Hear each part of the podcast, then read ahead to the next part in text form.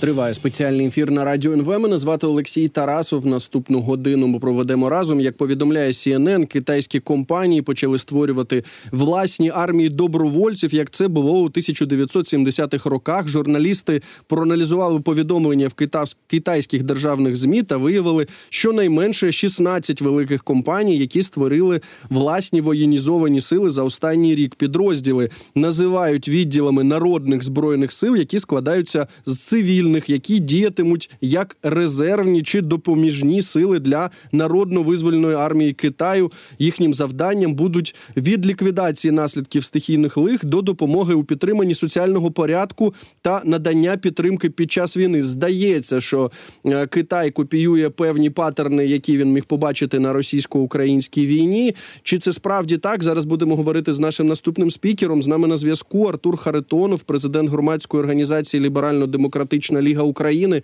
Пане Артуре, вітаю вас в ефірі. Слава Україні! Доброго дня, героям слава! Ну, дійсно, ми постійно говоримо про те, що Китай дуже прискіпливо дивиться на те, що відбувається на російсько-українській війні, робить висновки і готується до своєї війни. От дивлячись на те, що відбувається зараз всередині Китаю, які висновки Китай, китайська комуністична партія могла зробити з того, що відбувається на території України? Угу. Ну, безумовно, що китайці копіюють багато методів росіян. Буквально сьогодні в нас з'явилася інформація та навіть аналітика від так званого видання китайської пропаганди Global Times, де вони відверто говорять, що Китай застосовуватиме методики росіян, їхній досвід щодо вторгнення в Україну, зокрема в аспекті ухилення від санкцій. Вони сказали, що Росія вкрай успішно це робить, і це дозволяє, і це цитую, проводити її е, військову операцію. То, власне, коли в нас китайські державні видання таким чином говорять, очевидно, що вони не приховують, що планують залучати російський досвід. Так само ми бачимо і випадку з посиленням різних їхніх оборонних так званих спроможностей. Тобто історія загалом з цими приватними компаніями, державними компаніями, в Китаї немає нічого приватного, е, вона теж не нова. Це все знаходиться в аспекті зміни їхнього законодавства до війни, тому що фактично від початку російського повномасштабного вторгнення Сі Цзіньпін підписував різні директиви, спрямовані на успішне наведення воєнних дій, і загалом вони зреформують свої системи для того, щоб залучати дедалі більше китайців до Народно-визвольної армії Китаю, фактично насичувати її молоддю, та тому що в Китаї вкрай високий рівень безробіття серед молоді, там загалом економіка стагнує, та і ну, за деякими відомостями це понад п'ятдесят шість відсотків, тобто це шалені показники. І як вони вирішують цю проблему? Вони закликають і змушують, тут різні формати, молодь долучатися до новак. Для чого це робиться? Ну, очевидно, що для великої війни. Слухайте, а от як вони всередині це пояснюють? Ну, тобто, дійсно, була ця інформація, і Китай потім приховав, так, рівень безробіття серед молодих своїх громадян. Так ось, а як вони їм пояснюють? В сенсі, що, дивіться, ви втратили роботу, і ми вам дамо нову, і це буде, ну, така певна армійська, парамілітарна, можна сказати, структура. Ну, не зовсім. Вони більше тут якраз про те, яким чином надовго залучати молодь туди, тобто випускників шкіл в НВАК, випускників університетів в НВАК, загалом не довчився до НВАК, і так це все продовжується. Як вони це артикулюють? Ну, звісно, що підживлюють свою пропаганду, спрямовану проти Сполучених Штатів, проти Японії, звісно, що проти НАТО, і це означає і проти України, ну, тобто загалом проти всього вільного світу. Китайці це підтримують. Інше питання тут в тому, яким чином розгортатимуться події у разі, якщо Китай реально почне щось подібне, тому що є відомості про те, що китайці не зовсім хочуть воювати. І отут от у них може бути проблема. Також, знову, ми, ми пам'ятаємо про те, що дуже закрита система китайська, так, і ми не дуже багато знаємо про те, що відбувається всередині, але так чи інакше, в тому числі і в західних ЗМІ з'являються дані про те, що нібито от в цій народно-визвільній армії, так, ну, було багато корупційних скандалів за останні навіть роки. Тобто, мається на увазі, можливо, за той час, коли Росія почала широкомасштабне вторгнення в Україну. Що про це відомо? Ну, там корупція постійна, тобто варто розуміти, що сама КНР як держава побудована на корупції. Є цілі книги про це написані. Там, наприклад, Люся Обо написав там книгу про кадри, він там порівнює це з радянською системою. Та, тобто тут сама держава вся побудована на корупції, як і китайський менталітет побудована на корупції. Тому не дивно, що там щось виявляють. Тобто просто дозволяється вся корупція, яка йде на користь Цзіньпіну. Яка не йде на Цзіньпіну на користь, така корупція забороняється. Ну, це ще треба розуміти про Китай.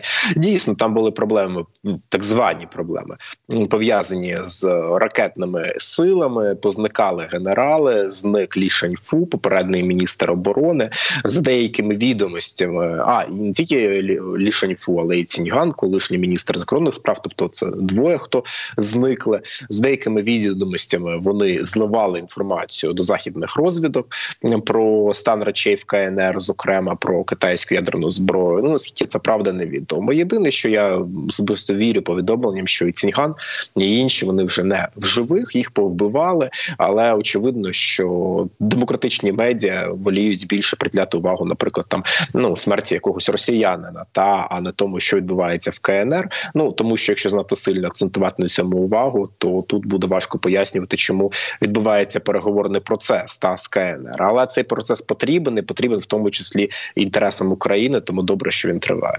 Ми дійсно пам'ятаємо, що Сі Цзіньпін прийшов до влади як такий великий борець з корупцією, так, от саме як людина, яка корупціонерів саджала, але ви дуже влучно зазначили, що тільки та корупція, яка йому невигідна, чи не ті люди нею займаються, вони, ну, потрапляють кудись там, зникають, можна, можна так сказати. Але ми дуже довго вже чуємо про те, що от в Китаї є фінансова криза. Я можу помилятися, але, здається, перші такі відомості з'явилися ще, ну, мабуть, роки три тому, так, йшлося і про гіганта нерухомості Evergrande, йшлося про банківську сферу, дійсно, там, зараз є інформація там про корпоративні дефолти, про те, що дефляція в Китаї, і це дуже погано, і це дуже тисне на економіку, але наскільки критичною ситуація, чи можна, ну, якусь об'єктивну оцінку цьому дати?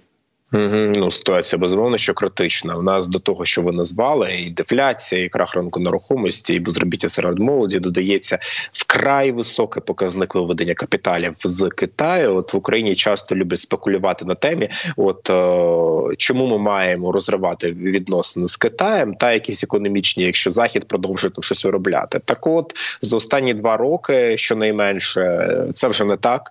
В нас інформація вже від китайських органів про те, що що в двадцять четвертому році а, зовнішні інвестиції до КНР обвалилися до тридцятирічного мінімуму, повернувши Китай на рівень дев'яностих. Це означає, що та політика, яку розпочався Ден Сяопін, вона вже не працює і не існує, бо не існує того Китаю. А, про демократичний бізнес, власне, там, і це від Сполучених Штатів до Японії, Австралії, тут можна взагалі перелічувати, всі виводять а, своє виробництво, свої капітали, свої інвестиції з Китаю за трьома ключовими напрямками. Це, звісно, що В'єтнам, звісно, що Індія, і от нині Таїланд намагається приєднатися до цього клубу. Ну, і тут загалом можна говорити про значення Південно-Східної Асії як головного такого контрнапрямку для виведення ресурсів з Китаю. Китай буде втрачати свій потенціал, це в межах стратегії Сполучених Штатів. Це вкрай позитивно, тому що, ну, пройде п'ять-десять років і, власне, цієї світової залежності від КНР не залишиться, бо це в межах кампанії з диверсифікації ланцюгів поставок, ну і загалом щодо того, як знизити світову залежність від Китаю. І що позитивно, більше ніхто не хоче отримати одну фабрику-завод, бо коли о, фабрику, країну-завод, бо коли створюється країна-завод, ця країна починає займатися чим, чим вона займається. І, наприклад, російська війна в Україні безумовно має розглядатися в тому аспекті, що світ дозволив Китаю стати цією державою, яка здатна спонсорувати усе російське, підживлювати як повинна Кремль і, тобто, і російську війну в Україні. Так, от можемо дуже такий, може і невеличкий приклад, але от той самий Ілон Маск, так, найбагатша людина світу, яка зараз контролює колишню соцмережу Твіттер, яка X тепер називається, нічого ніколи не говорить поганого про Китай, тому що в нього величезне, величезне виробництво в Шанхаї, там йдеться і про Тесли, і про батареї до них. Тобто ми розуміємо, яким чином от так може, так просто, здається, так примітивно Китай контролювати найбагатшу людину світу. Слухайте, ну тут ще таке питання. Е, аналітики кажуть про що? Коли е, виникає, виникають отакі е, великі, в, виникають великі кризи економічні всередині таких країн авторитарних, як Китай, зазвичай все це намагаються замаскувати чим? Саме воєнною агресією, так? Саме от е, такою невеличкою побідоносною війною, так? Чи може дійсно це бути одним з рушіїв того, що Китай сунеться таки на Тайвань? Угу. О, так, безумовно, але тут питання в тому, що мова не просто про погіршення економіки, мова не тільки про те, що от, в Китаї чомусь так просто сталося, і от, Китай вирішує вирішувати проблеми воєнним шляхом, перекриваючи та, цей соціальний нагаразд. Це просто свідомий вибір Сі Цзіньпіна. Загалом Сі Цзіньпін одразу йшов до цього, була його мета бути оцим китайським імператором, він величезної думки про себе, і оце, цей неадекват, та, по суті, він і формує такий порядок денний. Тобто Китай е, хоче війни не тому, що він хоче закрити очі на погіршення економіки, соціальні показники, а в тому, що от він таким чином хоче вирішувати проблеми. Це його самоціль. Війна, розширення китайських територій, підживлення Росії як свого сателіта, яка робить е, те саме, що хоче в Україні, що хоче робити Китай з іншими державами. Ми також бачимо, що ну немає ніяких успіхів у української дипломатії в Китаї. Пам'ятаємо, що, мабуть, вже півроку тому був призначений, нарешті, до речі, призначений посол України в Китаї Павло Рябікін. І от ми ну, з тих прес-релізів, які публікуються, публікуються, бачимо таку дуже м- формальну, дуже формальну мову, дуже формальні заяви, які за, за собою нічого не несуть. Побачили, що міністр закордонних справ України Дмитро Кулеба зустрічався з головою китайської дипломатії Ван І в Мюнхені, і там також, в принципі, це було ну, на рівні того, знаєте, зустрілися, поговорили і так далі. І от буквально сьогодні Ван І сказав про те, що історія розсудить, хто мав рацію, а хто вчинив несправедливість. Він говорив про російсько-українську війну. Тобто у Китаю є ще, типу, різні варіанти, хто тут був несправедливим. Чому нам не вдається достукатися дипломатичними шляхами до Китаю? Тому що Китай не визнає Україну як державу, не визнає нашу суб'єктність і не хоче з нами говорити. Це та правда, яку має прийняти кожен українець і не замилювати собі очі. Бо, на моє велике переконання, коли ми розуміємо стан реальних речей, коли ми знаємо кожну цифру, кожен факт, ми можемо мислити тверезо. На жаль, нами часто керують міфологеми. Інше питання позитивне для нас – це те, що перемовини з Китаєм ведуть Сполучені Штати і ведуть їх вкрай успішно. Тобто ми бачимо, що Америка на багатьох рівнях стримує Китай. Це дуже складний процес, він філігранний, і це позитивно, це дуже позитивно все, що відбувається. Наразі ми маємо ситуацію, коли Китай дедалі активніше змушується, примушується йти на переговорний такий трек зі Сполученими Штатами, і, можливо, це ми побачимо Китай на саміті миру, який буде влаштовувати Україна незабаром до другої річниці, других роковин російського повномасштабного вторгнення. Ну, невідомо поки, коли він точно відбудеться. От останні відомості від видання Bloomberg, що це буде в квітні-травні. Але якщо там з'являться китайці, і, сподіваюся, не Лі Хвей, а хтось повище, це означатиме, що Китай злучається в переговорний трек, і це буде позитивно даватися нам знаки. Подивимося, як це буде відбуватися. Тобто з нами Китай говорити не хоче, але він хоче говорити зі Сполученими Штатами, він хоче говорити з Японією, він хоче говорити з Індією. Навіть Європа вже не така цікава загалом, ЄС та Китаю, як оці ключові гравці. Так, з Лі Хуєм ми пам'ятаємо, що він був на саміті в Саудівській Аравії, а після того, ну, звичайно ж, полетів до Москви. Знову ж, це був цікавий знак. Але з чого ми можемо зробити висновок, що Америка успішно веде перемовини з Китаєм, що воно дійсно досягає успіхів в тому, щоб його стримувати? Угу. Дивіться, коли Америка стримує Китай, вона не б'є прямо по зубах, вона б'є в інше місце.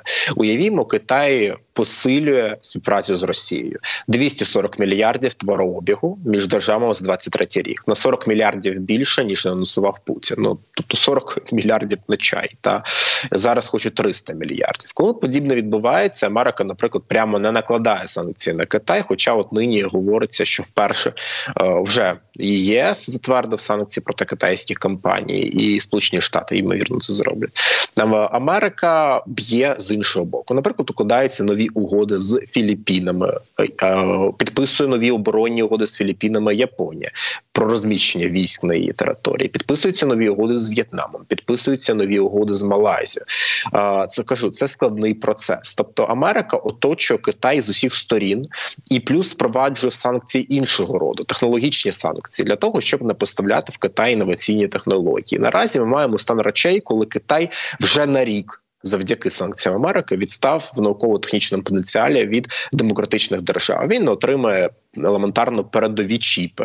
Там, наприклад, один-два нанометри. Це вкрай маленькі та е, такі інструменти та технологічні, які дозволяють створювати е, зброю на основі е, штучного інтелекту, на основі квантових обчислень, ну, тобто всі ці інновації. Америка розуміє, що велика реальна війна, вона не буде війною там старого класу, війною типу двадцятого сторіччя. Це буде війна і в космосі, це буде війна з використанням вкрай інноваційних технологій, і вона вже тут має перевагу. Сполучені Штати. Китай не має цієї переваги.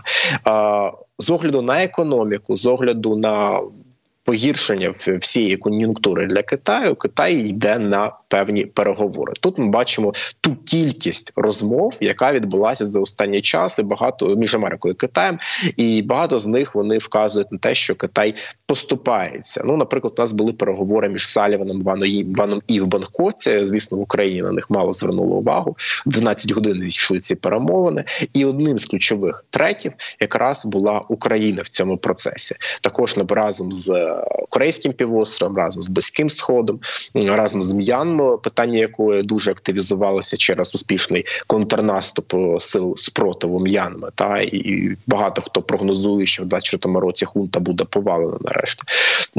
І в цих аспектах Китай ну поступається. Наприклад, у нас є спільна згода з Америкою щодо проведення Палестинської мирної конференції.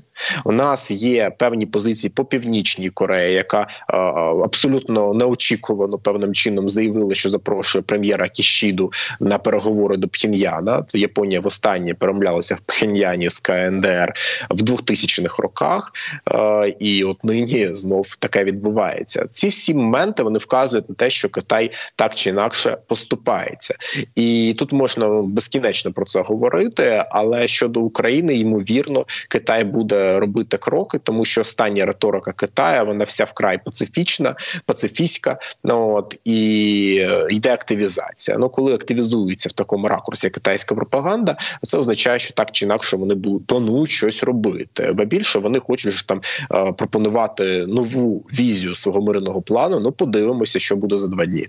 А на які поступки вони можуть піти, як ви гадаєте? Ну, зважаючи на те, що, в принципі, ми постійно говоримо, що російсько-українська війна вигідна Китаю. Вони, крім того, що послаблюють своїх найбільших ворогів, вони ще й навчаються. Якими можуть бути ці поступки, на вашу думку? Угу. Ну, Китаю вона, безумовно, що вигідна, але Китаю не вигідне американське стримування. І ви бачите, що з економіку. На тридцять років відкат з інвестиціями. Ну, очевидно, що для Китаю це катастрофічні показники. Ну, тому, так чи інакше, їм буде необхідно шукати статус-кво. Яким це може бути статус-кво? Ну, безумовно, що Сі Цзіньпін – це єдина людина на планеті, яка може закінчити російське вторгнення за одним телефонним дзвінком. Не буде китайської помочі для Росії, не буде Росії. Бо ми часто говоримо, що Росія – є сильнішою, але не ставимо питання, за рахунок чого. Якби Росія просто друкувала рубль, ну, очевидно, вона не була б такою сильною. Але тут же багато, багато навіть підтримування та і посилення Росії, і саме з боку Китаю. Тобто Індія тут набагато голів нижче, ніж китайська поміч. А, Китай може шукати якогось балансу. Можливо, це буде якийсь формат переговорний. Ну, коли мене часто питають про переговори, я бачу ці переговори винятково в одному форматі. Коли є Україна і Сполучені Штати з одного боку, і є Китай, і її васал Росія з іншого боку. Безумовно, що двосторонні переговори – це е, нереалістично. І з багатьох міркувань. От. Але очевидно, що з Китаєм треба говорити як головним бенефіціаром цього процесу. Подивимось, як це може відбуватися. Що вони будуть пропонувати? Ну, це вже не так важливо. Тут більше важливо, що Україна і Сполучені Штати разом будуть виносити на такий процес. Чи треба загалом дипломатія? Ну, я думаю, що треба, тому що дипломатія – це один з інструментів превенції е, поганих сценаріїв і можливість для нас часто. Тому це рівночасний трек до всіх інших, в тому числі і для військового. От, але те, що це корисно, ну, це безумовно. Пане Артуре, а от той факт, що можуть бути такі, як це правильно сказати, ну, критичні зміни, так, в управлінні Сполученими Штатами Америки. Звичайно, я говорю про можливі результати президентських виборів. Станом на зараз виглядає, що великі шанси у Дональда Трампа повернутися в крісло президента. Пам'ятаємо, що саме, саме Трамп почав таку торгівельну, можна сказати, війну з Китаєм. Здається, від цього не виграв ніхто, в тому числі і американська економіка. Як цей фактор розглядається? Наскільки великі ризики саме через це? Угу. Багато хто готується до такого сценарію, передусім Японія, і Японія дуже багато робить для того, щоб повернути Трампа до раціонального, але я б тут не поспішав з висновками. Американська виборча кампанія, вона тільки-тільки почалася, багато чого ще зміниться, і я думаю, президент Байден в багатьох аспектах, він дав нам зрозуміти, що не варто його недооцінювати. Саме тому тут якраз цікаво, яким чином Байден буде виходити з цієї ситуації, яка нині склалася, те, що в нього є тактика і стратегія, це очевидно. От, е, на моє переконання, Байдену вкрай важливо стабілізувати планету до дня виборів. Тобто, очевидно, що коли Байден вийде з історії е, таким людиною, яка поставила все на місця, цей буде величезний для нього плюс в американській виборчій кампанії. Тому, ймовірно, наступні місяці будуть якраз критичними. Бо для Америки це ж питання не тільки України. Це, як я вже сказав, питання і Кореї, і Тайваню, і М'янми, і ситуації в Африці, і частково ситуації в Латинській Америці. Тобто всюди дає шкідливий вплив КНР. От. І тому будемо дивитися. Можливо, він і запропонує якийсь варіант. І якщо це буде на користь Україні, якщо це допоможе нам, якщо не перемогти, то збудувати переможну стратегію і оновити наші тактики, це буде чудово. От, тому я думаю, що варто подивитися і не думати, що Байден вже програв.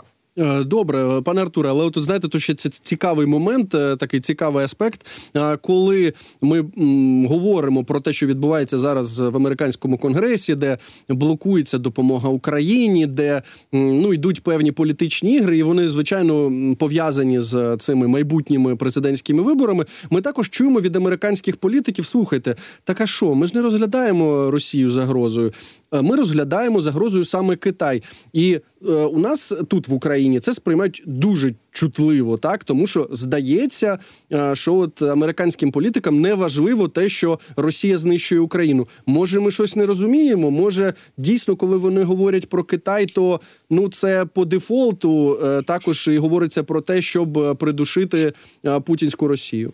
Абсолютно вірно. Нам час вирости, час зрозуміти, що Росія не поодинока, і Росія – це не наддержава. Це китайський васал. І часто, коли американці говорять про Китай, вони розглядають російську війну в Україні як частину спротиву Китаю і стримування Китаю. Через це загарантування незалежності України і безпеки України – це частина, власне, тієї стратегії, яка існує в обох партіях. Безумовно, те, що відбувається е, в американському конгресі, це дуже емоційно, дуже негативно, і я сподіваюся, що буде раціональна вихід з цієї цієї історії.